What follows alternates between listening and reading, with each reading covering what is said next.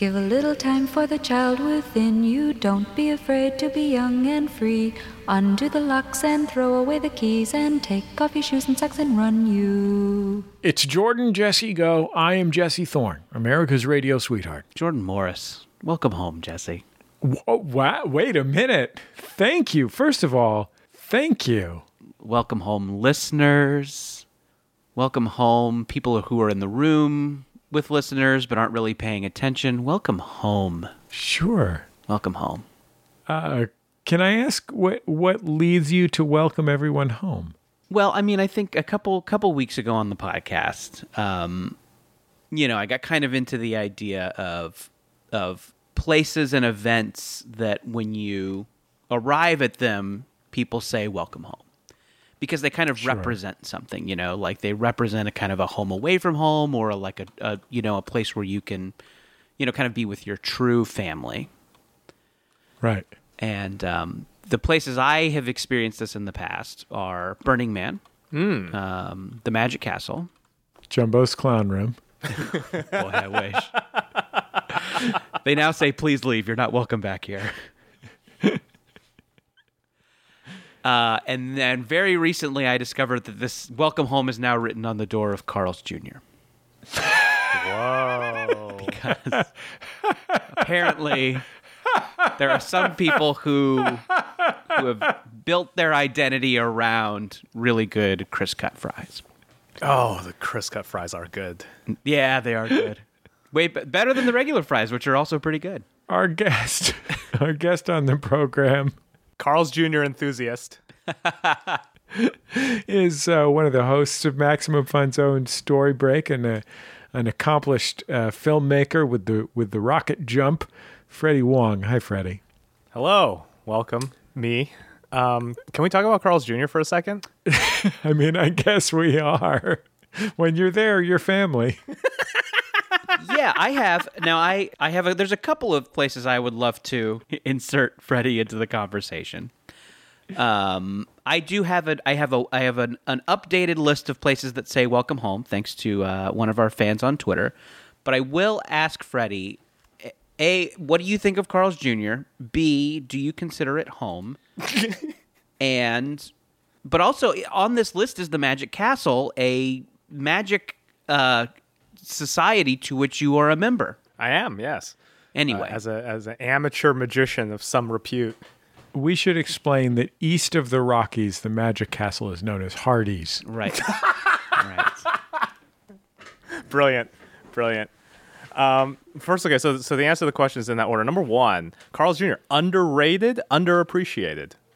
Oftentimes missing from the, the big old burger roundups when people, you know, are putting their tiered lists. Sure, In and Out, Shake Shack, but you think you think Carl's Jr. is up there with I think the six dollar burger uh, can swing with the best of them. Okay. You know, a contender. You know, the rope a dope of burgers, if you will. It, you're pu- it pushes you into the into the ropes, Right. and and pummels you into submission or, and wears you out over the course of eating it. right the rumble in my tumble. How I say exactly, tummy yes. to make that rhyme and track. Yes, yes. Uh, and uh, the Magic Castle, which, which by the way, this year, um, seeing some hard times. on- on Yeah, the, the old Magic. jeez. Ca- Uh, I, you may you may not be surprised to learn that in-person Magic performances fairly low on the essential workers list. I'm agog. Well, the governor signed that list uh, allowing for card tricks. They did. It was it was three card Monties and um, Matrix effects. Weirdly, very specific. Clearly, the governor a very a fan of various um, magic uh, uh, accoutrement. Um, but yeah, you know, I will say this: I, I have some friends, you know, from from my time, you know, sort of exploring and delving into the world of magic, and just hearing from them, uh, uh, you wouldn't believe it. Zoom magic is a thing that has become a thing now. I have a friend who's about to release some tricks to the community for you know a price, and it's his collection of Zoom-based effects for webcams and FaceTime calls. Right. So you Um, could maybe do something like, oh, you know, it looks like I'm in my living room, but with a snap of my fingers, I'm in Rio de Janeiro. All of a sudden, a lot of the David Copperfield effects seem less impressive. you Right. know? My uh, my neighbor, who is the father of uh, one of my six year old's best buddies, is a film composer. He's a very accomplished film composer, has composed for numerous notable films.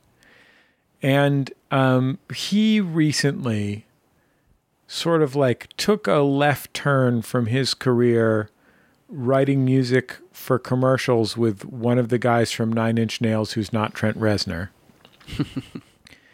into doing magic. And I've gone to the Magic Castle. Oh with, my goodness, yes. with him and our respective sons.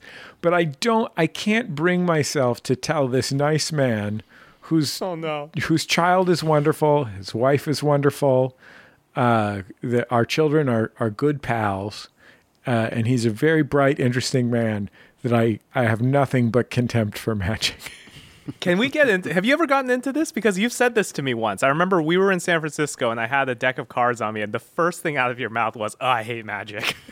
You're not gonna do a magic trick, are you? I'm sure we've discussed this on Jordan Jesse Go, but the basic, the uh, Freddie. First of all, I love you. I want you to know that. Uh, number hate two, the- hey, as, you hate the game, not the player. I get it. exactly. I resent the idea that I would pay someone to trick me. Hate hate the conjured, not the conjurer. you hate that which he conjures. Yeah, I think Doug Henning has a shirt with that on it.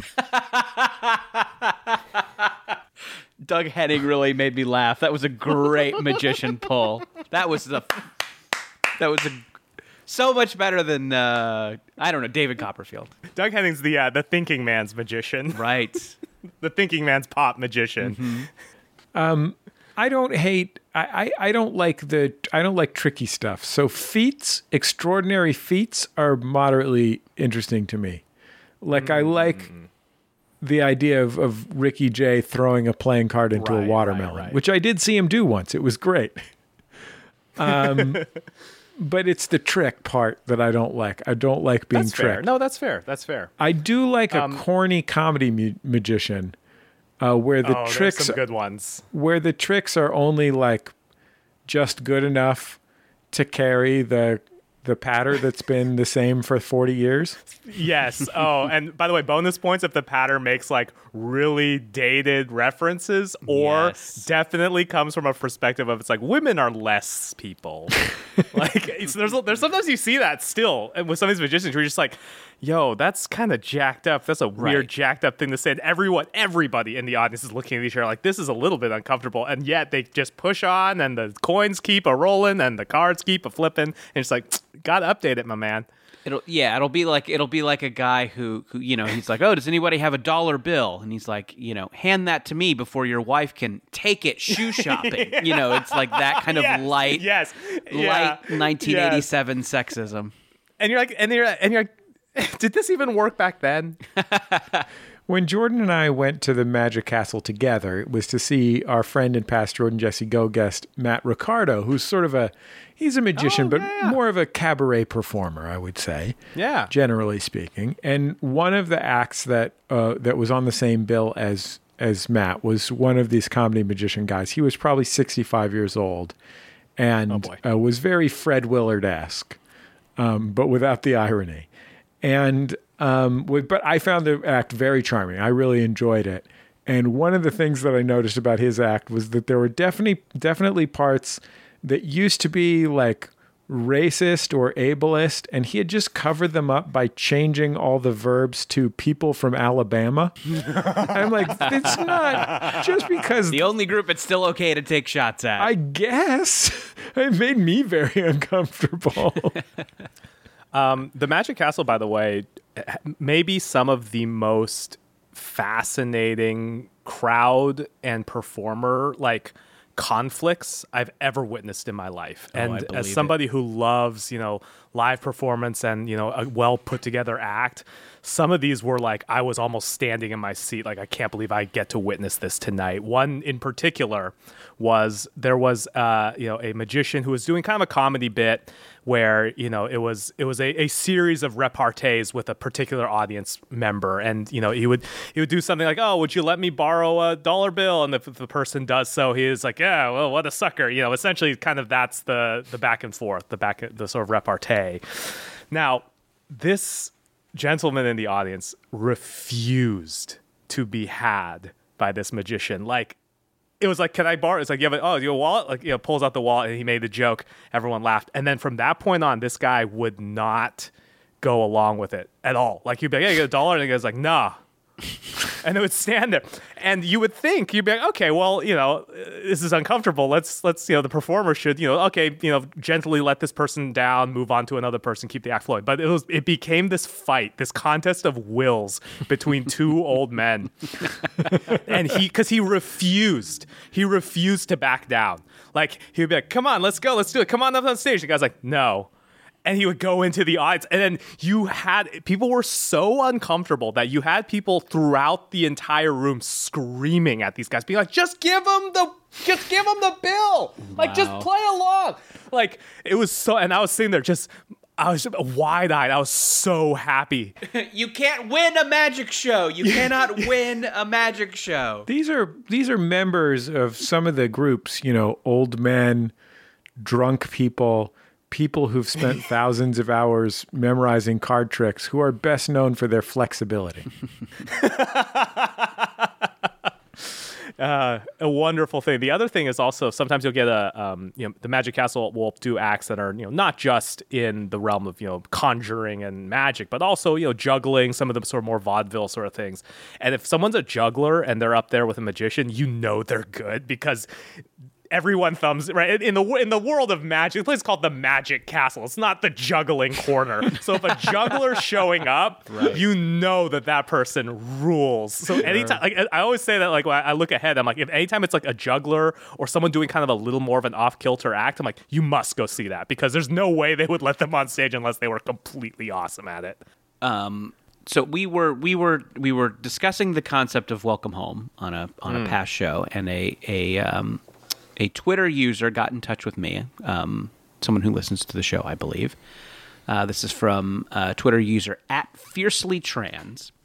Has anyone mentioned the Desire Resort and Spa in Mexico, a nudist slash swinger resort, says welcome home when you arrive?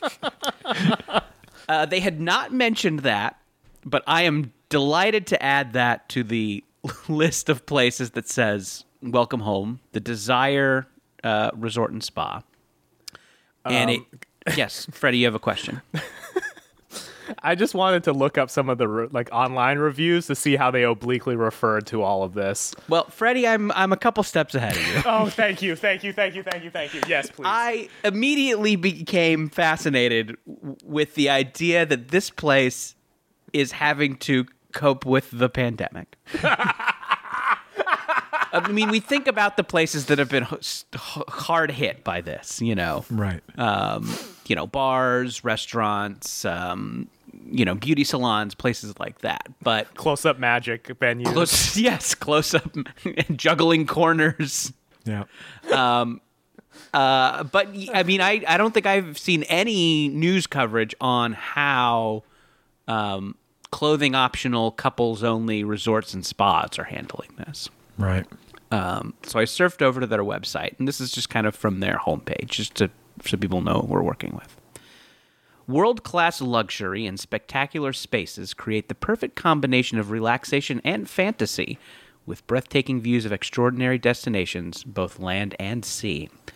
Our clothing optional concept Wait, hold on. Yes, yeah, Jesse, you have a question. Sorry. This is a question for both of you guys.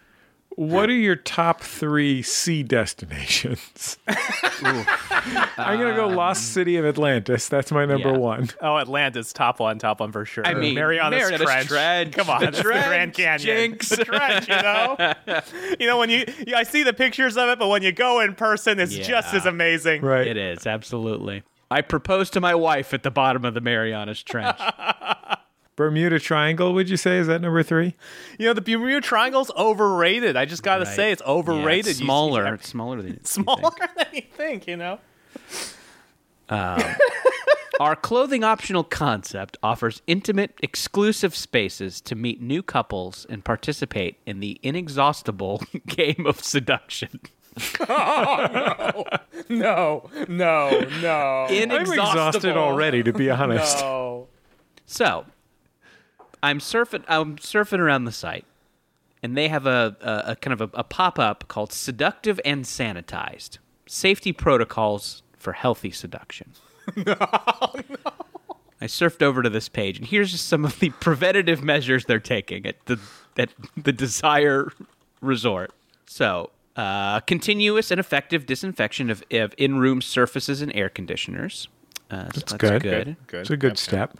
Um, constant disinfection of high contact areas every 30 minutes. Every 30 minutes. Wow, okay. That's awesome. Maybe something with HEPA. Be nice if something had HEPA. Oh, what, what- what's that? You know what I'm talking about? HEPA? I don't know a HEPA. Like an air filter. Yeah, it's a type of air filter. Oh. Uh, our, our, and this is in capitals. Our germ patrol will be offering antibacterial gel to guests on a regular basis. No, oh no, no. So if you're boning down with a with a with another open-minded couple, the you do not have to worry because the germ patrol will be by to spray you with gel. I'd like to swing while doused in antibacterial gel. Yeah, there's a tingle. There's a little tingle there that I imagine would make the whole experience even more erotic. Yeah, it's a little something extra. And then I think this is the uh, easily the best thing that they're doing for safety. I think, in my opinion, we have changed our buffets for a la carte menus. so I don't know. I kind of feel like, are you really even at Desire if you're not eating at the buffet? yeah, I know they're known. They're known for their buffets. The bacchanalian buffets. I mean, the the king crab legs. Just you know, seeing a gray bearded goatee droop into a steam tray filled with fried clam strips. A Sunday bar is inexhaustible as the art of seduction. right? This this reminds me a little bit. Did you did you folks see the um the Vancouver, BC endorsement of uh as a, of safe sex COVID COVID nineteen safe sex methodologies? I don't believe I have. This one was notable because they put out a, a you know a government level release that was like, hey hey here's um safe sex methods. Please avoid you know kissing face to face positions, and then specifically calling out and endorsing glory holes as safer. what? Not kidding. Wow. Dude, Vancouver rules. Vancouver rules. It's got Dave and Graham and government glory holes.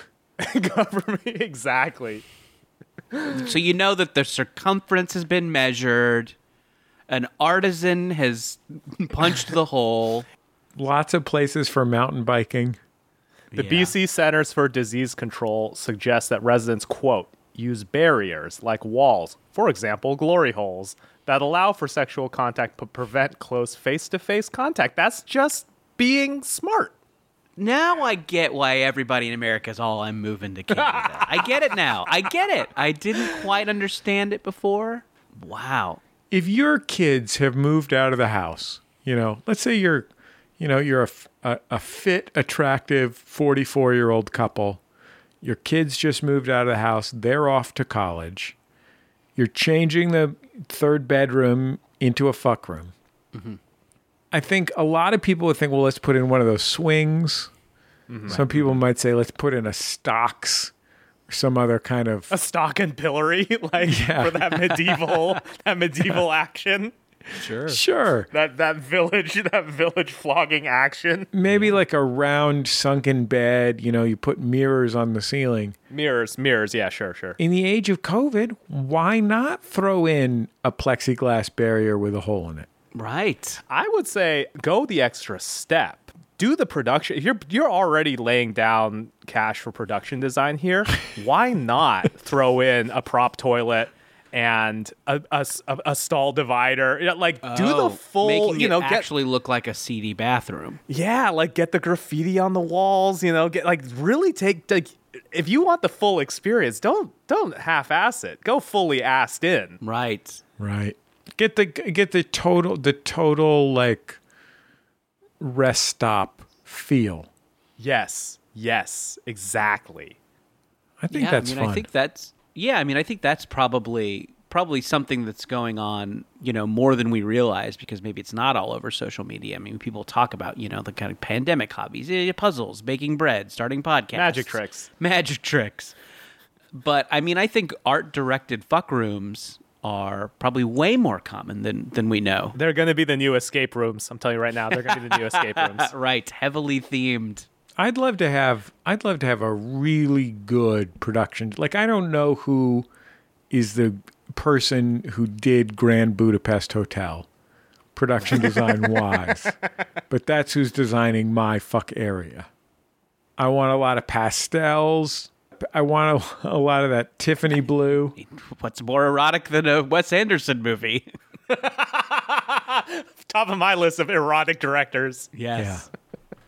when you think pure sex, pure sex.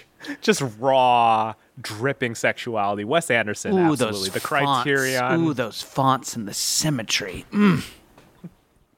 Gets me so hard. You know what the thing is though? I think Yeah. for Wes Anderson though, like for him, I'm just saying. That's why the movies work. Yeah, I mean, there, there is a there is a a fetishist's level of detail. Yeah.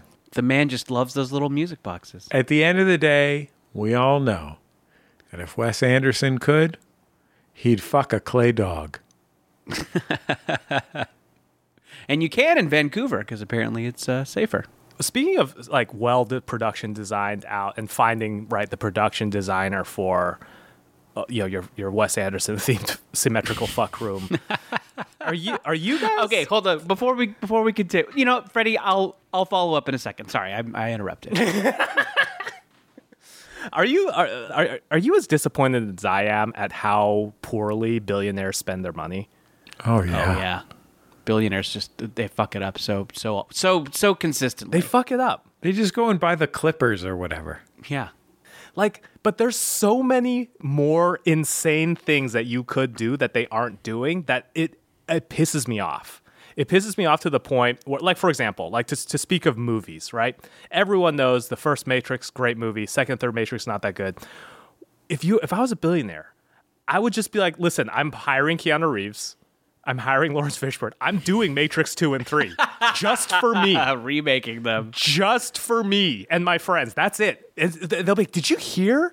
Like, Freddy's, it, they, there's a third, there's two more Matrix movies that he just made and no one gets to watch them. That's the level that I want Wow. from crazy billionaires. Like, could you imagine? It's like, yo, you want to come over? You want to watch Matrix 2 and 3? Uh, yeah, no, I was saying, no, no, no. The remakes, the ones where we I paid everyone involved in the first one to do it for me. They don't lean into the philosophy stuff as hard, so it's a little more fun to watch. It's Exactly. a little more. Exactly. I mean, it's there. It's kind of an undercurrent. I don't get didn't get rid of it entirely, but you don't lean on it so hard. You gave a lot more lines to Cornel West.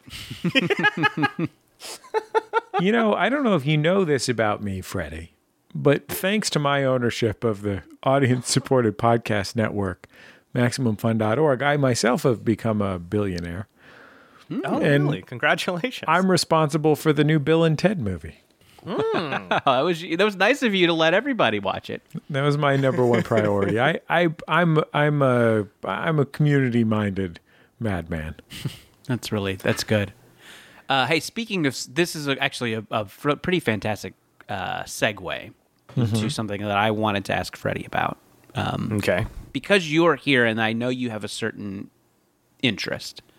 I wanted to revive an old segment. Oh wow! Okay. This is an older segment, and usually, you know, when you know, we we don't we don't we don't go back to the well that often. But um, I think that that this is For the well, she is dry. right. Was there water to begin with? A thousand times no. Some would say no.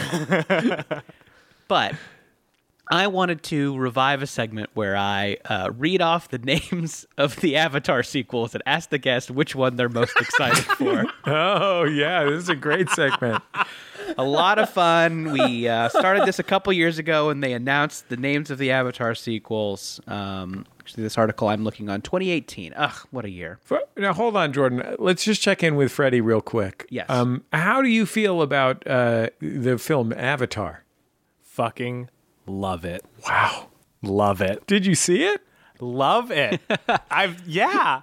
It was fantastic. And I don't know where everybody I don't know. It's become cool and hip to hate on Avatar, to thumb your nose mm. at James Cameron's cinematic achievement. Let me say that again. Cinematic achievement.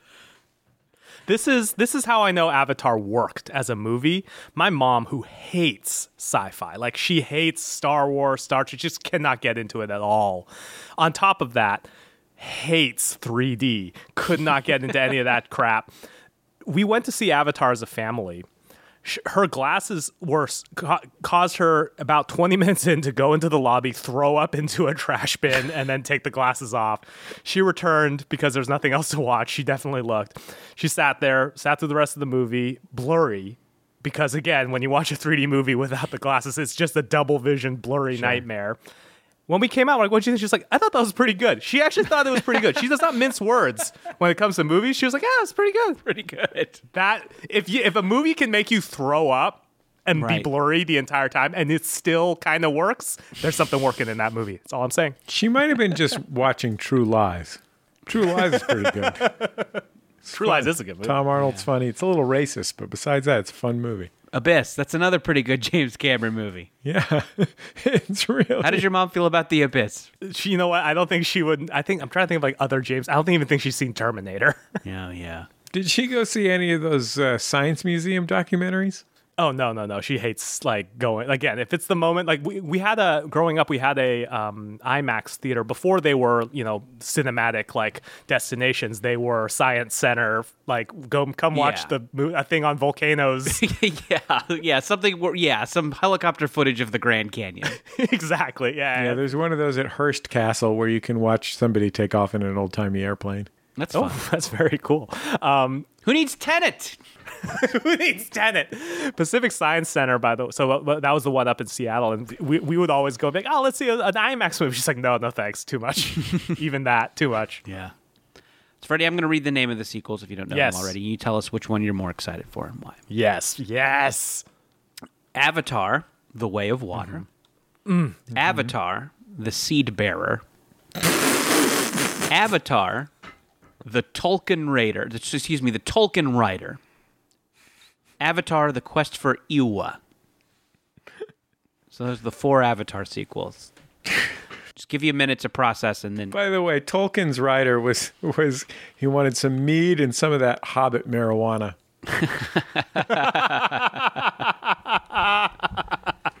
and nine breakfasts.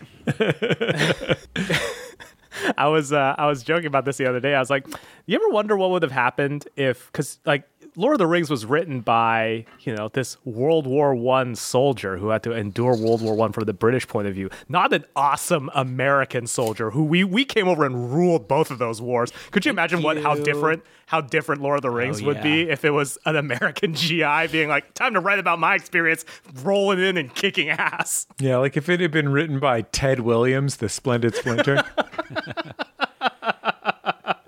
It's just yeah, the American Lord of the Rings is just from the Balrog's perspective. exactly. Um, listen, Avatar: The Seed Bearer is going to change the landscape of cinema forever. It's going to be Wow! So that's the the third one, Avatar three. the third one. Yep. Yep, the Empire Strikes Back of the series, if you will. Okay. Uh, it's going to be like Citizen Kane. You're going to look at cinema pre Citizen Kane as, you know, a bunch of trains pulling into train stations and, and garbage horse shit and the birth of a new genre afterwards. Uh, I'm looking forward to The Seed Bearer because there's a couple of things in here. Number one, Yeah. it's it, I, it, it's going to imply it implies to me a, a step away from it sounds like the second one's going to be like a bunch of underwater stuff which is again uh, avatar's already basically a bunch of underwater stuff which is i think the secret of james cameron is that secretly he's really he's not a filmmaker he's really just an underwater nerd who uses filmmaking as a way He's to a finance- submarine fan who's he's like a to- submarine fan. Yeah. Sort of like Howard Hawksian in that way, was like secretly doesn't care about movies. He just wants to like fly airplanes. Like, nah, James Cameron just wants to explore the water. Um, the Seed Bearer is going to represent a step away from the water theme, and we're gonna. Hmm. It feels like we're gonna get into kind of these elemental sort of Earth vibes. I was gonna say know, like- pornography. Oh, oh, don't uh, the the meme potential is just going to get more people in theaters. Like I'm all for it. You know, he has a he has the he has the Barnum the the PT Barnum esque understanding of a good sexy title you can make fun of. Gets asses in seats. Sure. How old is James Cameron? How old is James I bet Cameron? he's in his 60s. Let's see. This is an easy Google. 1954, 66 years old. Wow. 66 years. Cool. James Cameron. Still vital. The Abyss. And I guess they're making they'll, they'll, they'll he, he's I mean I think he you know he knows he's in his twilight years. That's I, I think maybe why they're making those all back to back. You know. Because they don't want to lose him. Yeah, you can't make one of those without Cameron. Are you kidding? It's crazy. Have you seen his um Have you seen his matte painting work? No, Did he really? So Does that was how he started. So this is what's crazy Oh. about James Cameron. So How he started was he was like a traditional matte painter. So he did matte paintings on Escape from New York, and they're fantastic. And also, like for example, in, Ti- in Titanic, when you know uh, Leo, Leo's drawing Kate Winslet, the close-ups, it's it, that's a James Cameron drawing. It's just him plying his you know to the art trade, uh, which is just always a fun little little piece of trivia about him. Everyone everyone knows him as you know uh, uh, uh, legendary underwater explorer, creator Right. of cinematic classics, Sure. but also a, a damn good painter. Yeah, I mean, we, you watch Avatar, and you think to yourself, uh, uh, someone who really put a lot of different art into this made it. Like blue dots of things, uh, tail heads, fuckable cat people. blinkies, everything, soup to nuts. Freddie, do you know what Eywa is? I, I don't. I was I, as a bigger Avatar fan. I was maybe thinking maybe you knew what what you what you what Eywa was. It's a female sheep. Oh, I believe Eywa Eywa is the it's like the the god of the world, like kind of a Gaia esque sort of entity. shit. And and by the way, I know a little bit more about Avatar than you expect because when I was when I graduated, um, when I graduated, I took a job with 20th Century Fox in the licensed video game department. So this is something not a lot of people know about, sort of the specifics of what I did there. Uh, we were making movie tie-in games, and this was right before the first Avatar came out. So we were working on the Avatar tie-in video game. It was going to, when it came out, it was one of the first video games to be a 3D video game for 3D enabled TVs at that time, which is a very new thing. And this, Freddie, was Avoid the Noid. a sequel to it, actually. Um, Got it. But what was crazy was the environment at Fox at that time. Every person there was convinced that it was the end of the company. Like they, everyone was marching forward as if, like, okay, we're gonna, we're gonna put this out. It's gonna be great. But not nobody had any idea really what was going on with the movie. The, I remember very specifically a meeting that my boss pulled me into just because he was like, "You have to see this just to understand how crazy this movie is." It was department heads from all over the studio, and they were talking to McDonald's to decide what the toys were because McDonald's will decide their toys for their Happy Meals a year in advance because of the amount of of production that it takes to just churn out all that plastic. So this was a year before the movie was coming out they were like, okay, so this is based on some of the designs that we have. We're going to do an Avatar sort of themed Happy Meal. And at some point, someone said, the movie is coming out, right? This has been delayed a few times already. And the only response to that, the response I can only describe was nervous laughter, as like, yeah, hope so. Like nobody had any confidence in it. Uh, it was just wild to think that everyone was like, well, I hope this movie comes out. Otherwise, all this crazy money we're spending with McDonald's is just going to go to complete waste and I'll be out of a job. Oh, well. but that was I think it, I don't think you need a movie to appreciate a small. That's the toy of a- universalness of, of- a fuckable cat person. of a fuckable cat person. Listen, Garfield's known that since the beginning. Jim Davis has been on that from right. the 80s. Yes, Daddy Thick. the original, the original Thick Daddy. Yes, treat me like Monday, Daddy. How close are we to Avatar 2, 3, and 4 hitting movie theaters? Two was 2021, I thought, right? It was next year, like Christmas time. The ultimate gift. When did Avatar the ultimate avatar, the ultimate gift. When did Avatar 1 come out? What was that? 8 years ago? 2009, more than eight years ago, over a decade at this point. Because we were working on that game in 2008, and so 2009, that that was, uh, yep, Wow. wild. And you know what? Something that's been lost over time is I remember there was all these reports of there was a similar Titanic-esque effect where people were like going to rewatch the movie over and over again. Do you remember hearing these news stories? Oh, that like the idea was that people people wanted to be in be in Avatar. They wanted to like live in Avatar, so they there was like they had like a fantasy life where they lived in Avatar. Yeah, isn't that just? Could you imagine if Tenet had that going for it? you know what I mean? Right. Like you just there's, there's that fan, that sort of like movie fanaticism. It happens rarely. Now you yeah, like, see me. oh my- oh, I want to live in the world of now you see me. Oh, if only I could manipulate cardistry. Yes. oh, if only I could hide my card sh- my card shaped props from security officers. What a great sequence! Fantastic.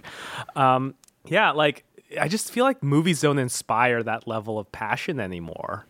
You know, I, I you know, I, I think even you know, even I think that you're we're going to look back at this era as the era of Marvel and these big franchise superhero movies and these gigantic tent poles.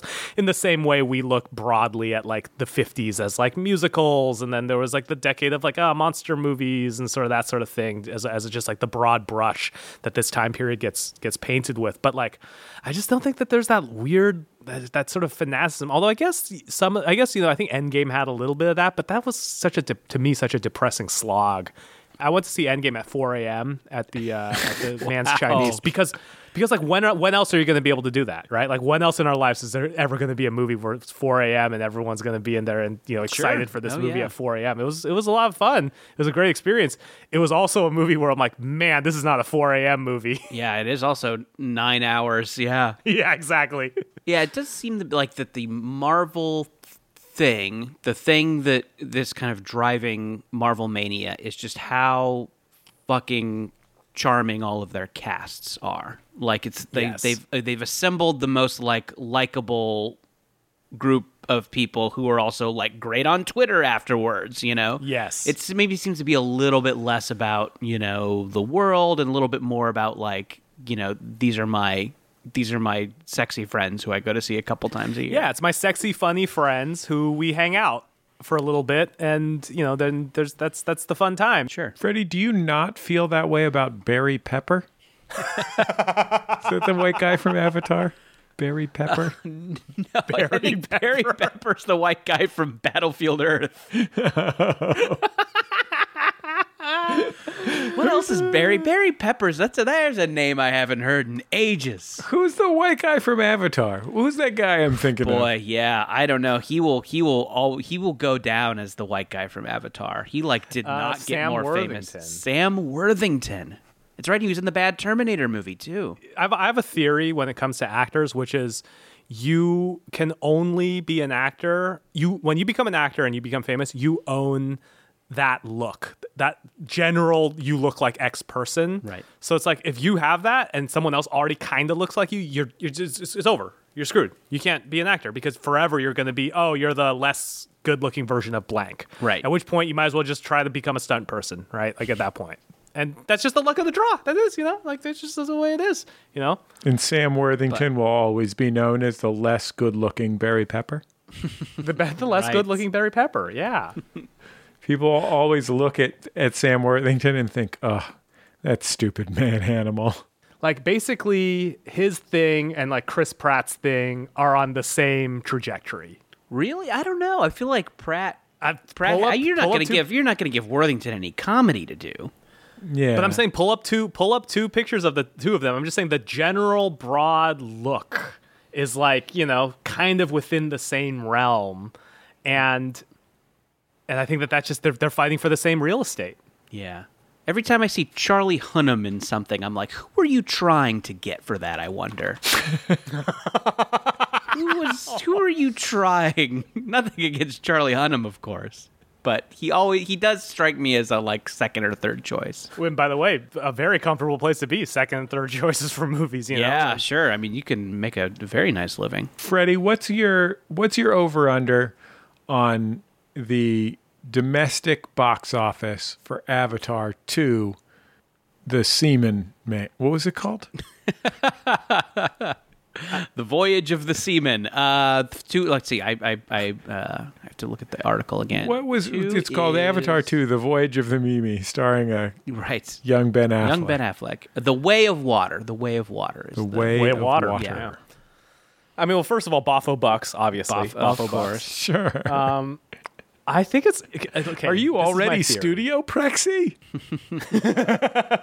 This is my theory. This is my theory. James Cameron is one of what four people, three people to have ever been at the bottom of the Marianas Trench. Right. Wow. Probably the number one most majestic sea destination. Hmm. yeah, of course, top one, top Gotta tier. be. It's gotta be. Uh, TripAdvisor's got it at the top. It's been there for years. And a great place to fuck someone else's spouse. oh, I love a spouse. I think he found the devil down there and made a Crossroads esque agreement for his soul, which is why his movies continue to con- like you know like this is the only explanation I have because I did not honestly I did not think Avatar 1 was going to make any money. I was like this is fun, it's cool, but like no way, right? But then you hear stories about people who are drawn into the world and they're coming and see it like 20 times in theaters. I'm like that's the devil's work at play there. Yeah. That's that Marianas Trench demon work. Yeah. Uh, Do you think James, James Cameron at uh, James Cameron at some point will have to challenge the devil to a fiddle contest? I would hope, right? And I hope we'll be able to see that in 3D IMAX and be. Yeah. you you guys have heard the sequel to Devil Went Down to Georgia, right? No, is there one?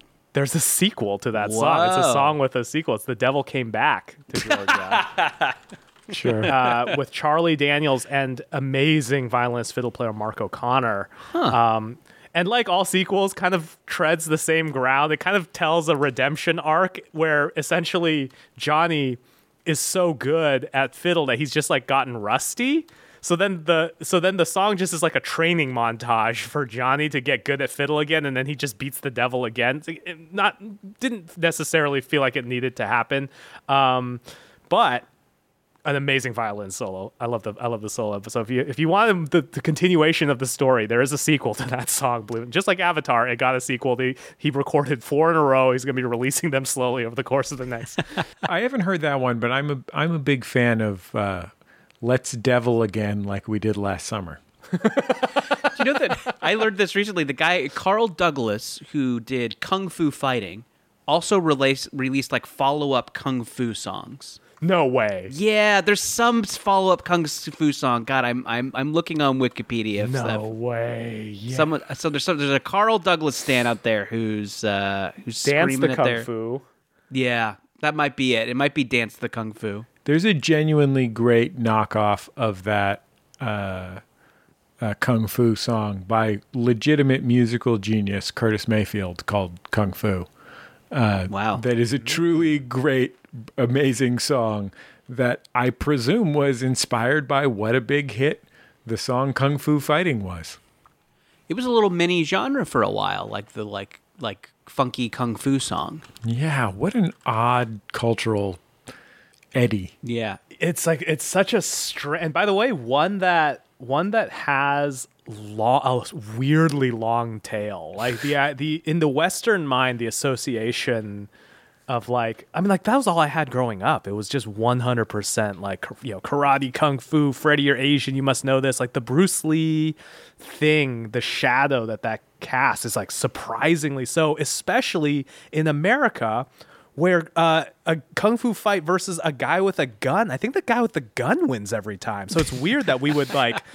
It's just crazy to me that we would like the American ideal is like, yeah, kung fu, learn how to do kung fu. It's like you, we, we're like the, we're the ones with the guns. Like that's the thing of us. Like crazy that you would think. Anyway, just it's just it just it just really is. It's, it's interesting to me. There's something about that.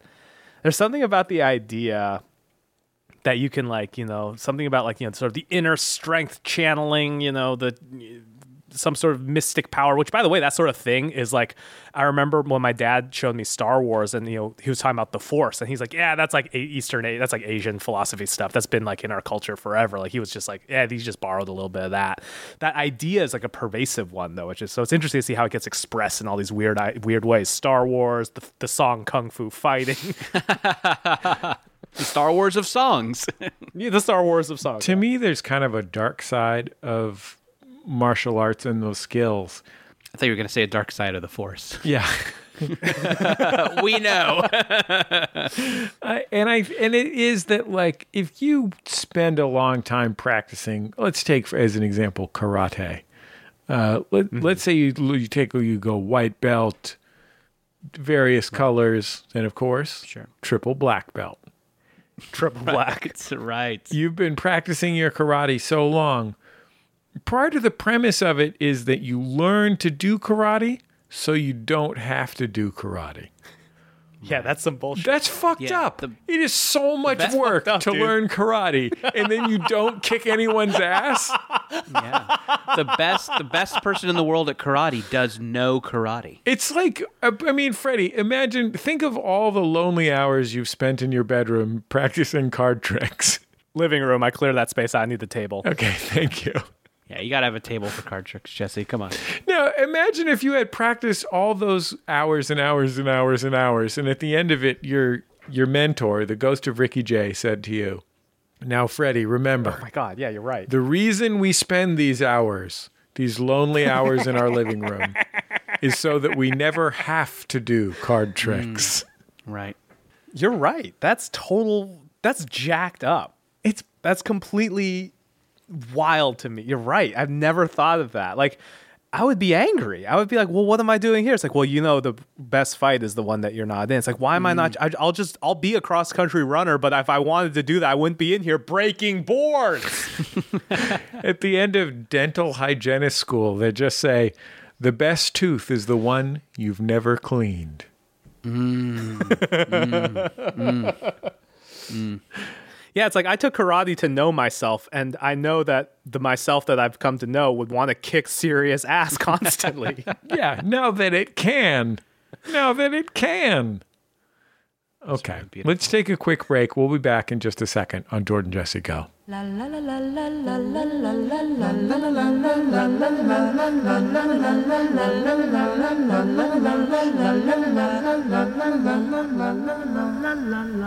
It's Jordan Jesse Go. I'm Jesse Thorne, America's radio sweetheart. Jordan Morris, uh, boy detective. Jesse, how do you feel about recurring segments? I love a rec seg. Yes, a rec. We've a lot of great rec segs on Jordan Jesse Go. Um, feelings about sparkling water, of course. Jaywalking. Jaywalking.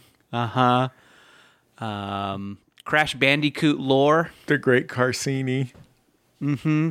A lot of great recurring segments on Jordan Jesse Go, but I have one that I think is going to become a fan favorite. This is going to be our top 10 list. Um, it's called A List of Independent Bookstores That People Have Told Me They've Pre Ordered the Bubble graphic novel from. This is the Yeah. exciting new graphic novel that's based on the smash hit podcast created by Jordan Morris. The very same. The one that uh, was written by- co-written by... beloved Jordan Jesse Go guest Sarah Morgan. Yes. That's all I got. Yeah, I'm glad that we clarified which one it was. That's the one. Art by the great Tony Cliff, colors by the great Natalie Riess. Um, it's a beautiful looking book, and uh, people have been pre ordering it. Uh, love to hear from people who have pre ordered Bubble. Uh, definitely uh, uh, get at me on social media if you've uh, pre ordered and want to let me know. Always cool to see. Uh, you can, of course, pre order it at Amazon or Barnes and Noble, but uh, a maybe a, a more fun and exciting thing you can do is pre order it from your local indie bookstore.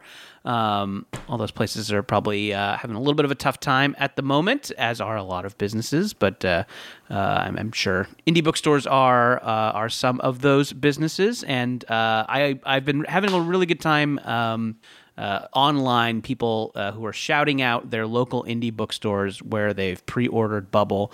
Uh, the ones I've gotten recently, uh, Riverstone Books in Pittsburgh, PA, uh, Book Bar in Denver. Book Bar looks like it's a lot of fun. They also uh, have a wine bar and some past hors d'oeuvres. Um, I don't know if they're doing that right now, but typically that's something you can do at Book Bar. Book Bar seems like a lot of fun. Uh, Hicklebee's in San Jose. Oh, yeah. Jesse, you love Hicklebee's, right? Oh yeah, it's a it's a, when I go to San Jose, I always make two stops: Hicklebee's and of course the Tech Museum of Innovation. Ah, no trip to San Jose is complete without those two stops. Um, Vroman's in Pasadena. Vroman's a great, uh, a great Yeah. uh, bookstore in Pasadena that's been around for over a hundred years, I believe. Um, Yeah. And of course, uh, what one of my maybe my favorite uh, my favorite local indie bookstore, Book Soup. Uh, they're in Hollywood. It's a, a a great great indie bookstore, and uh, yeah, you can pre-order Bubble from any of those places if you live near them. That's great. And I bet if you call your local independent bookstore, they'll probably order it for you too. Yeah, absolutely. Do it and uh, let me know where you got it from, and I'll shout them out on an, on an upcoming episode. We've got a couple messages up on the Jumbotron. Uh, first, one for Rob from Margaret. Uh, Margaret says to Rob, Happy birthday anniversary. Thank you for filling the last nine years of my life with laughter and love, including introducing me to this very, very stupid show. Hey, Um, No, wait she's a actually, minute. she's she's uh, holding up a picture of Floor is lava. oh, okay. Yeah.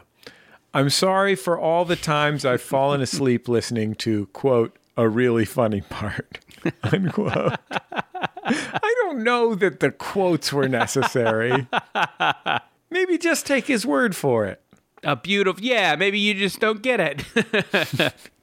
All my love. Uh, happy birthday and anniversary, Robin. Margaret, uh, very, very touching that you would share it with us, two idiots. Uh, also up on the Jumbotron, uh, we've got a podcast to tell you about. It's called Dregs of Craigs. Free podcast used as is. Found a podcast by the dumpster behind the Chili's. It's called Dregs of Craigs, and it's about three guys finding the weirdest things on Craigslist and riffing on them.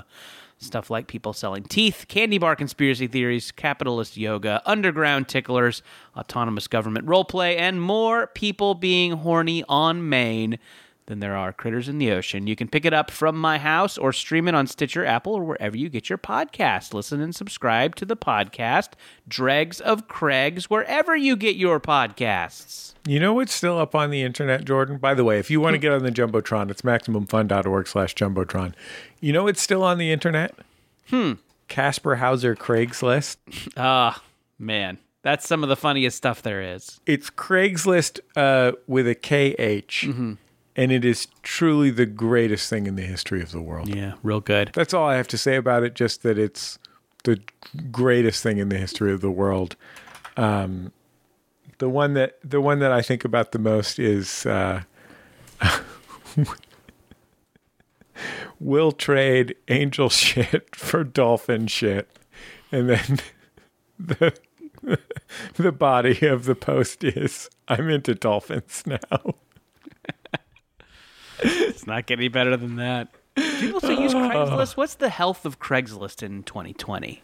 I don't know. It's doing pretty good. You know, Craig listens to Judge John Hodgman. I met him. He came to the San Francisco Oh. show. Cool. Yeah, he's a he does a lot of journalism related uh, uh, philanthropy. That's great. Yeah, Way to go, Craigslist. I I'll put I'll put stuff up on Craigslist from time to time in 2020. Oh, yeah? I enjoy it. Yeah, and I'll use it to look for garage sales too. I'll never forget the time I traded a walk for two tickets to Great America. I mean, that's a fucking good trade, man. It fucking ruled. It was great. Who needs a fucking walk? Would never have happened without Craigslist. Lock up your rabbits is the subject line, and then the body is my pet eagle Clyde just escaped, and he is hung slash angry. That's really good. Uh, okay. Uh, we'll be back in just a second on Jordan Jesse Go.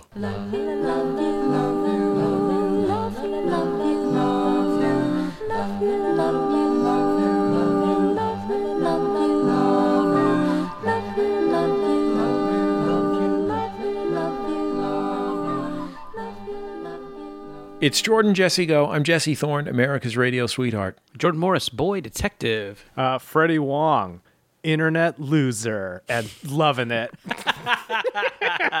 He's loving that loser life. It's the best. No expectations. I Yeah. love it. It's fantastic. I got a couple quick updates here.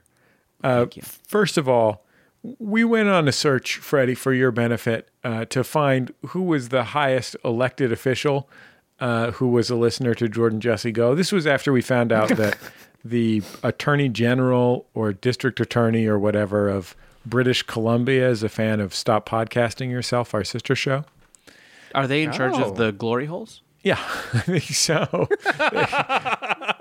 they have to do the sanding. You don't want Oh, any jagged yeah. edges. Don't want Sure any don't. splinters.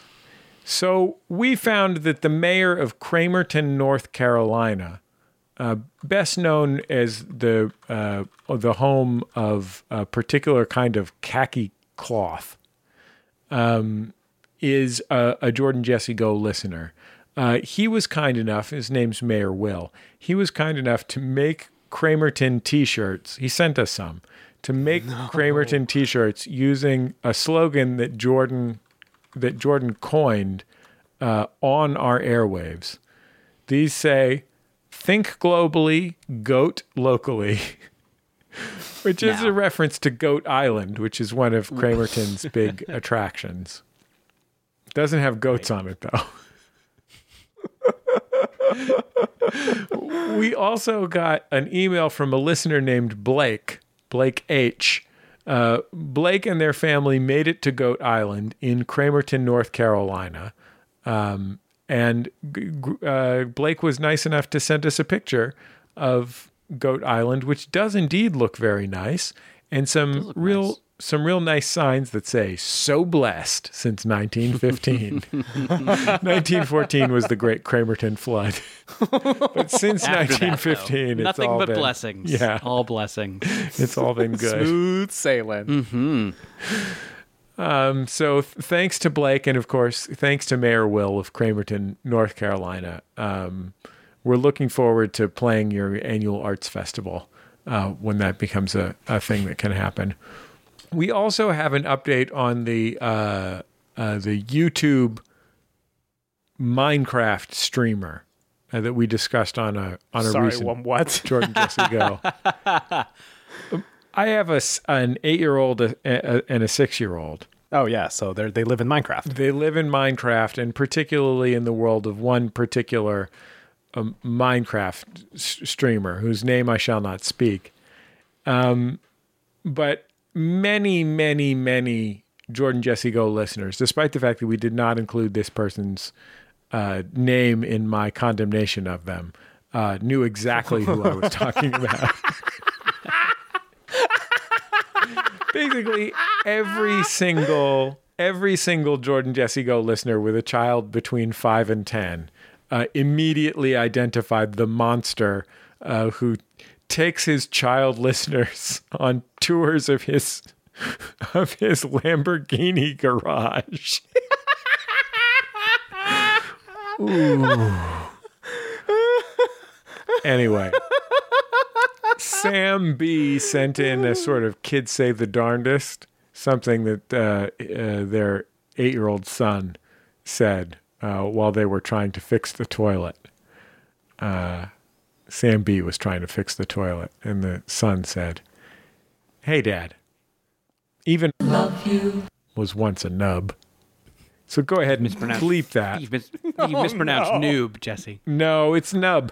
It's noob and nub, but Love you. again, Brian, bleep that. He says nub. Huh. Instead of noob. I know this because my child has accused me of being a nub. Wow. Oh, oh It's a sad day when a kid finally realizes his father is a nub. I'm driving a station wagon. I don't have a Ferrari garage. I don't even have a garage. Freud talks about it. Freud talks Right. about that as a very key moment is realizing that your your father figure is in fact a nub. Does nub mean the same thing as noob? Yeah, I think it means about the same thing as noob. I think it's just like an alternate Right, noobs and nubs, you know? Sure. Let's call the whole thing off. Let's check out wikidiff.com. What's the difference between nubs and noobs? Uh, nub's an alternative form of noob. Nub is an alternative as nouns. Uh, the the difference between nub and noob is that nub is the innermost section of a chrysalis in a silk cocoon, or nub can be a noob in internet slang. And on the East Coast, it's a nub, and on the West Coast, it's Carl's Jr. if a kid ever calls you Carl's Jr., In an online game, you know what he's talking about. Stream globally, nub locally, something like that. Yeah, make some shirts. make some shirts, assholes. Have you had to um, within within the Minecraft world? Have you had to uh, uh, step in and and and sort of handle any in Minecraft drama? Yes. Wait, what? Yeah, Freddie, what's an example of drama that can occur within Minecraft? Well, you could TNT the door of somebody's house. That happened to my kid this weekend. It's pretty, it's pretty fucked up. Oh, so you so you are so you do have to deal with that. Isn't that wild? It is a very active part of my life. Um, I had a friend of mine. Uh, you know, he uh, tech savvy, and their neighborhood had he had like a server, a Minecraft server for all the kids in the neighborhood, and he was like, "You're not going to believe this shit." I had to have a sit down family meeting with every other parent. I had a whole evening where we had to discuss the behavior of our kids in this virtual world because one kid doesn't play nice and keeps stealing the other kid's diamonds and it's going back and forth. He's like, I had to, uh, we all had to sit down and talk to these other people. I don't even know these people, but these kids are playing on the server. I just want to shut down the server. I don't know why I set this up. This sounds like the pog, the pog arguments of my youth. It's serious business. Minecraft serious business. This is like a very active part of my life. Like my poor six year old is at such a hard time, you know, and I do, we don't want to take away anything that makes him happy. And he does love the Minecraft as much as I hate it. And, you know, I can see that in Minecraft, you're sort of like making stuff and it's more interesting and creative than some alternatives. You know what I mean? Yeah. Yeah. but uh, it's awful. And he plays it with his friend from kindergarten, eh, which is great because he doesn't get to see him in real life. So it's great that they get to play together because he doesn't get to see any of his other friends. You know what I mean? Like, it's nice that they have this thing to connect over every time it ends in tears, screaming in tears. Every single time. These are two of the sweetest kids in the world. Every single time somebody is pranking a nub and they TNT the door of the house or whatever. And then, of course, you got to deal with those green guys that I can't remember the name of. they might they might come. Who knows if you go to the Nether? I, wh- whatever is going on in here, it leaves them upset every single time. So what happens is during this time that we think is going to be a time when they're happy and we get to do something else besides actively take care of them. Me in my house and this other kid's uh, parent in his house have to like hover behind them to diffuse situations as they arise. You sh- I, listen. I think again, not to step in on parenting styles, Yeah. but I think if you create a character and get in there and turn on all the cheats for yourself, Uh-huh. I think this is an alternate way of doing it, and I think it'll make life a lot easier. You can repair things. You can, you know, just saying. so you want me to get in there and Yes, I'll walk you through it. I'm not even kidding. I'll walk you through it. Yeah, how much? I love Freddie. Minecraft. How, how much Minecraft experience do you have? here's here's how legit my Minecraft experience was. I was in on the alpha. Wow. The year that year, That's the first. I was like, you know what'd be fun? I sh- we should dress up as the guy from Minecraft. So me and a couple of friends, we who were all obsessed with this game because we're like, it's like Legos, but you're the size of the Lego and you get to build it. Like it's essentially right, and just tap that fantasy of Legos for us and in our adult lives. We all dressed up as Minecraft characters. We went to a so-called nerd party. Not a single fucking person recognized what we were. Within one year, the same sort of you know yearly gathering, everyone was like Minecraft. You know Minecraft? You heard about Minecraft? It's like you sons of bitch. We were on this shit a year ago, and you guys made fun of our blocky, news. weird costumes.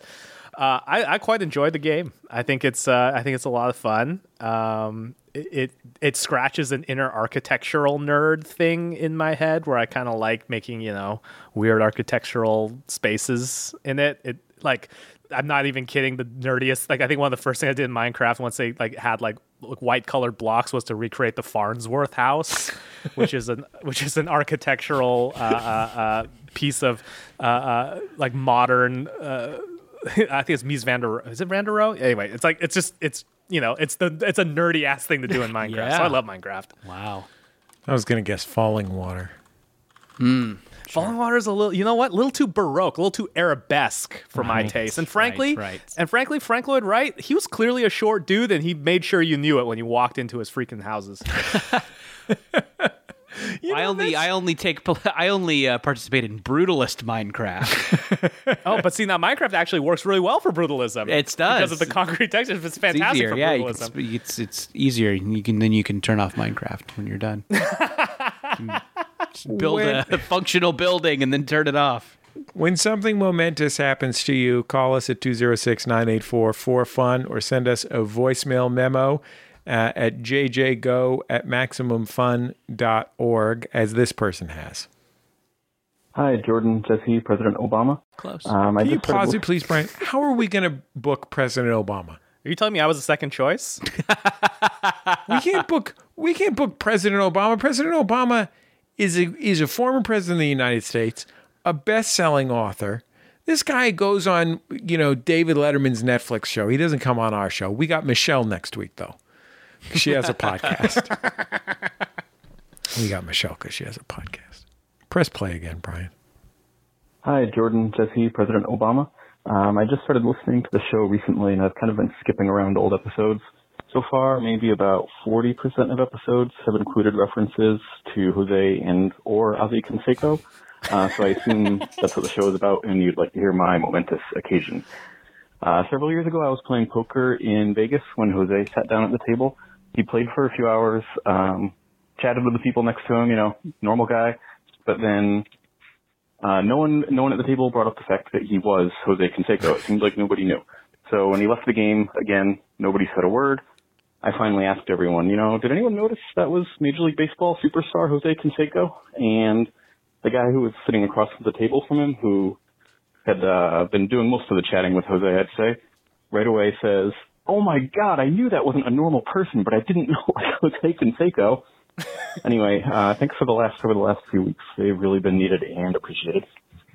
Man, if you if you're out there and you've met Jose or Ozzie Canseco, and you know what? I'm gonna th- I'm gonna throw this one in for free. If you've met second baseman Mike Gallego, or shortstop Walter Weiss, or even Carney Lansford, give us a call at 206-984-4FUN. I'm looking at you, people who've met Ron Hassey or Terry Steinbach. If you've met Dave Henderson or Luis Polonia, give us a call 206 984 4FUN. Dennis Eckersley, call us 206 984 4FUN. Dave Stewart, hit us up. Mike Moore. Could do this probably for a lot longer, so I'm going to stop. now. yeah, I believe it. I believe it. Um, I have a baseball story for you if you have a second. Ooh, yeah. Yeah, of course. So Always for a uh, baseball a- story. A, brief for a brief period. I'm trying to actually find. Give me one second here. Let me just. I just want to make sure I get the name right. Um, so for a brief moment, you you all recall the video game Guitar Hero Yes. was a thing, and people played it and loved it, et cetera, et cetera, et cetera. Um, so during that time, uh, is this yes? Okay, cool, perfect. So during that time, uh, I was getting. Uh, I, I was really good at the game. Just naturally was lucky. Was crazy, stupid, good uh, at that game. Um, I won some competitions. I was briefly, because there was no other competitions, a world champion of Guitar Hero. Uh, I was put on the front page of the, of the uh, Seattle PI. Um, Okay. The Seattle Times ran the Seattle Times ran actual news, which should tell you exactly which newspaper was the real newspaper at that time. um, uh, so I was getting random requests from places to like, hey, come play Guitar Hero, like set up our karaoke night for Guitar Hero. I'm getting paid as a professional Guitar Hero wow. player. Did you, did you like- have like a like a like a song, like a signature song? Was it so I would Dragon do- Force? Is that the that's the hardest So this Guitar was Hero before song? this is Guitar Hero 2, so this is before that came out. I would do like showy Guitar Hero guitar moves emulating, you know, the greats, Right. The the the, the Pete Townshends and, and and what have yous of the world and sort of aping their moves while playing this very silly plastic video game, sort of very tongue in cheek, but also doing very well at the video So game was Freddie- kind of my shtick. You didn't just you weren't just good at Guitar Hero. You had an act. I had an act, man. I had a Guitar Hero thing. I've been flown all over the world to play Guitar Hero and Rock Band. I've met. What's the crazy? had it- What's the craziest place you've gone on Guitar Hero? probably Ibiza, Spain. Wow. to promote the European release of Rock Band. I was on T- I was on MTV's TRL. Sebastian Bach Oh my gosh. watched us play Guitar Hero. Um, yeah, again, like, like I said, this was a wild period, and and I will get into it one of these days, in, the, in perhaps in the future appearance. But for the purposes of this one, Yeah. uh, one of the wildest places. Thank that I God we spent up. the first hour of this show talking about Avatar. one of the more wild places I ended up was the Mariners bullpen. So I got an email from a friend of mine, a friend of a friend who was working with the team at the time. I think this was like 2007, 2008, somewhere in there. And they were like, hey, uh, it turns out that's like the way all those guys were blowing off steam. Like before games, they would just have a PlayStation, they would just run through Guitar Hero. And they saw the, the article and they're like, hey, you want to come by and just hang out and play Guitar Hero with the guys? Now, I'm not, and, and partic- in particular, it was, I think, JJ Putz, the relief pitcher, who was like totally, he, uh, he was in the, as a Mariner at the time, totally into Guitar Hero. He's like, come on by, like, let's all hang out and play Guitar Hero. So I didn't know, I don't know anything about baseball. I'm not a baseball guy at all. So I have a friend who is a huge Mariners fan. So I was like, hey, you want to just come along with me? He's like, what? Really? Oh my gosh. So we went, we spent an afternoon before a game playing Guitar Hero in their bullpen. And I think of the thing that I remember the most during that time period was one, all every it was just wild realizing everybody there was either younger than me or the same age. Like you think of you think of baseball players, you think of like sports players as being like you know these uh, these other people who are outside. Even at that time, I was like, this I'm older than these than everyone in here. They are men, we are children. yeah, you would think that, right? But playing Guitar Hero, no, I was the man in room. Yes. Um, yeah, you mopped the floor with those professional athletes. I remember also that Ichiro came by to observe, and he was kind of like rarefied air. You could even feel it. He was in the back, kind of arms crossed, like, you know, towel around his waist, watching us goof around.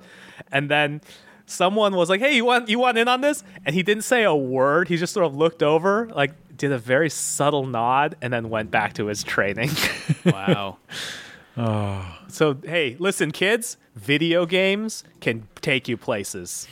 That's the moral of the story. Did did you when you when you were a guest of the baseball team? Did you get a free uh, tiny batting helmet with an ice cream sundae in it? No, I forgot to ask for that. You I got gotta some cool, yeah, some cool just- Mariners merch, but yeah, they don't just give those away. You'll probably get as much big league chew as you want. Yeah. As much Big League Chew as you want, and also we all got to walk the diamond, diamond at Safeco. And I very, and this is this again, me not being a really a baseball guy. I remember standing on that pitcher's mound and talking talking about the game coming up and all that, and really kind of just you know faking the conversation, but distinctly being like, I could play this. That's not far. First, that little I could run that. Yeah. First, the home plate. The I could do that. It's easy. I should have been a baseball player. Such is my hubris.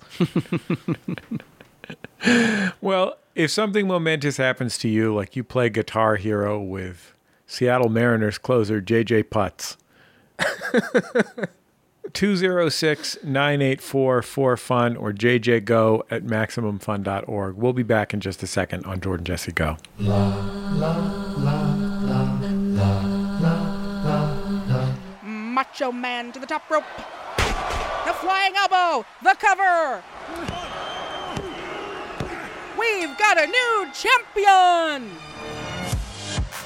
We're here with Macho Man Randy Savage after his big win to become the new world champion. What are you going to do now, Match? I'm gonna go listen to the newest episode of the Tights and Fights podcast. Oh, yeah. Tell us more about this podcast. It's the podcast of power, too sweet to be sour, funky like a monkey, woke discussions, man, and jokes about wrestlers' fashion choices, myself excluded. Yeah. I can't wait to listen. Neither can I. You can find it Saturdays on Maximum Fun. Oh, yeah. Dig it.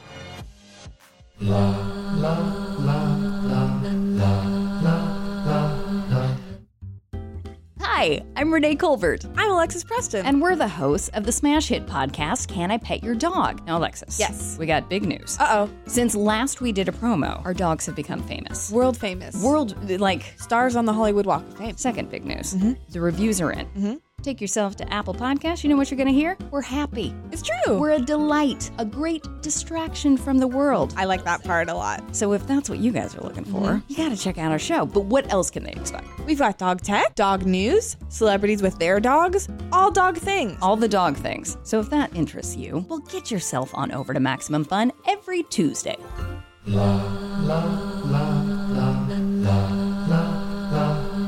It's Jordan Jesse Go. I'm Jesse Thorne, America's radio sweetheart. Jordan Morris, boy detective. Freddie Wong, former professional Guitar Hero player, reliving his glory.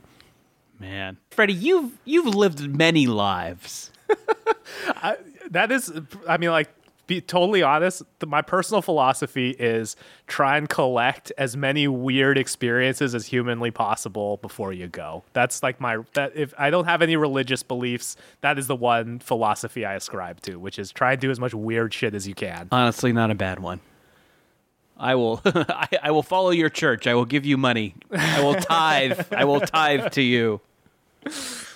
I'm just looking at JJ Putz's baseball reference page. You know how it is. Yeah. Guy had some good years, JJ Putz. 40 saves, 138 ERA in 2007. Come on. Did it say if he could uh, beat the Dragon Force level in Guitar Hero 2? No, Oh, let but me add that to the wiki because I can uh, speak to that personally. oh, okay. he has a pretty good FIP, so that's good. If you're worried about his great. FIP, It was. you know. I was Uh, concerned. Freddie, it's been a joy to have you on the program. What a what a delight. Uh, Freddie Wong, of course, besides uh, all of his work over there at RocketJump on the YouTube, uh, which is very delightful YouTube. This is not just him taking us on tours of his Lamborghini garage. I came in the era before YouTube money could get you a Lamborghini. So what I do have is I do have a 20 a 2013 Honda Odyssey minivan and Pretty I'm proud good. of it. Pretty good. And you know what? Minivan, mm, beautiful. Just a beautiful car. Yeah, Listen, if you you haven't tried it, treat yourself right, folks. That's a nice whip. My wife got a Honda Odyssey minivan. That thing, that thing, that thing whips. That thing's pretty good. Vans rule. You know the number one reason vans rule? All the utility of a truck plus you don't have to bring anything in because you can just leave it in the car and cover it up with a tarp. You're like, ah, it's fine. yeah, you need a place to store your tarp too. Why pay for why pay for uh, a storage public storage when you could have a minivan? A a van is a truck you can fuck in. That's true. I mean, you can technically fuck in a truck, sure. but you might get a ticket. You know what I mean? Or get poked by something. Yeah, a, a, a man can live as he wants inside a van without the law poking its nose in. We're free to Yes. do the things that we're gonna do. You know how the government's oh, been get- taking away our liberties? Yes. You can do yeah, I've noticed. you can do any goddamn thing you want inside a van. That's true. Back of a van. Uncle Sam ain't got ain't got yep. Ain't no Uncle Sam in the back of the van. Oh, well, what's that? What's that, Uncle Sam? You don't want me starting small fires? Well, I think I'll take it to the back of my van. Thank you very much. Anything you want in the back of a van. You don't want me drawing my own currency? well, I can do it in my van. I've got these Odyssey bucks. What's that, Uncle Sam? Six cup holders within arm's reach of the driver's seat is too many cup holders. My Odyssey begs to differ, sir. So many drinks. What's that Mayor Bloom fart? you don't think I should okay, drink all sodas? right. How about I drink All six right. at once? Yeah, that'll show Bloom Fart who's boss. Oh, little toot toot. That's what mm. I call him. Mayor Bloom fart. All this guy ever does is fart. I've noticed. He must eat beans for every meal, Mayor Bloom fart. Right. Never had a van in his life. this guy drives nothing but sedans. It just if you had a van, and just fill it with farts. Can't. I don't know where. I don't know how that guy got kids because you can't fuck in a sedan. You know what I mean? Thank you. Much less start a small fire. Just a little, and you know. I call my uh, Prius the uh, virginity chariot. My mom actually took significant umbrage with me picking up a minivan. Oh yeah. She she said she said fr- she was, was like very disappointed in a way that in a tone that I had not heard in a very long time. She was like, "Freddie, if you drive that van, like how like what will women think of you?" and I said, "Mom, I said, "Mom, maybe the kind of woman that's right for me wouldn't think less of me for just driving this van." Yeah, maybe a woman who's DTF would be looking for a guy with a van. Yeah. And she said, "No, that's not right." I mean, Freddie, you did. I mean, obviously, look, you work in film production. Uh, you need some a way to drag around all your film stuff. You did miss out on a chance to have a Ford Transit Connect. That's the real dream: is to have a Ford Transit Connect, have a commercial van. Two roads diverged in a wood and I. Uh, Freddie Wong, one of the hosts of the wonderful Max Fun podcast, Story Break, uh, in which they create films live on air. Essentially, right? yeah, a- we do our best to try and come up with a movie in an hour. Uh, we've we've been on a good run, if I do say so myself. I have a you know a pretty I feel like a pretty objective view of my of the podcast. We're doing pretty good as of late. What's the best one? What's the best movie you've created recently? So we've been kind of going on this tear of sort of very.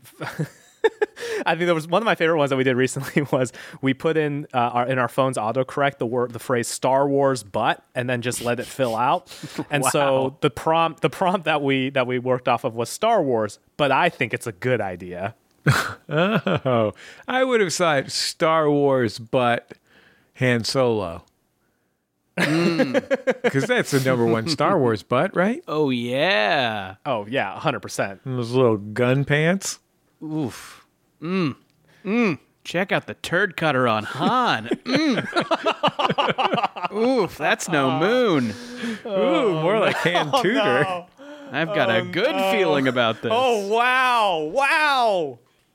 Fart That was like a Solo. flurry. Incredible. So tired, you guys, just of everything.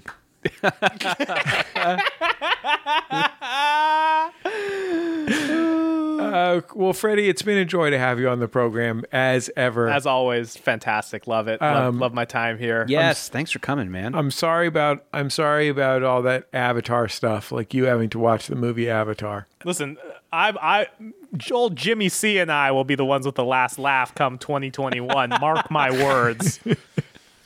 What uh, what's the last uh, what's the last magical trick you learned? Uh, so there's this magic. There's this magic trick that I've been working on. It's a strange one, but it involves um, my evil twin showing up.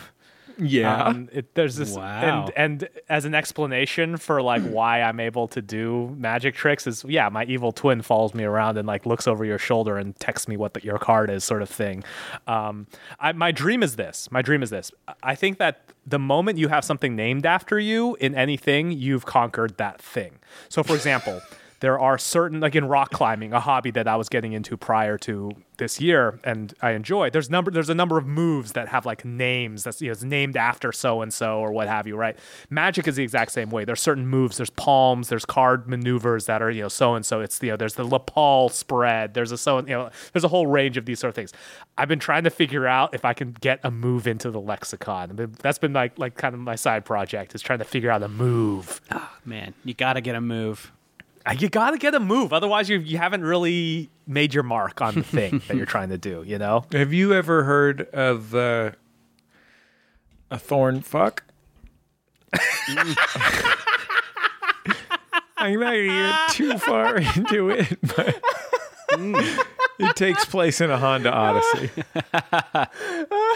You take out or the- one of these resorts. Uh, right, yes, the the, open one. desire, the desire resort and spa. I mean, like, right? That's that's the ground zero that you would need to be at to sort of seed these kinds, you know, if you excuse the expression, seed these kinds of maneuvers. right. Uh, Jordan Jesse Go is uh, uh, we're on Twitter at Jesse Thorne at Jordan underscore Morris. You can hashtag your tweets JJ Go. Uh, you can find us on Facebook, where you will also find the Maximum Fun Facebook group. You can find us on Reddit at MaximumFun.reddit.com. Always a lively conversation there. Our producer is Brian Sunny D. Fernandez, and our theme music is Love You by The Free Design, courtesy of The Free Design and Light in the Attic Records. We are deeply committed to quality, so if you notice any mistakes in this week's program, please uh, tweet them at JD Power, uh, at JD Power and Associates, at JD Power on Twitter. Uh, we love you all very much, and we'll talk to you next time on Jordan Jesse Go.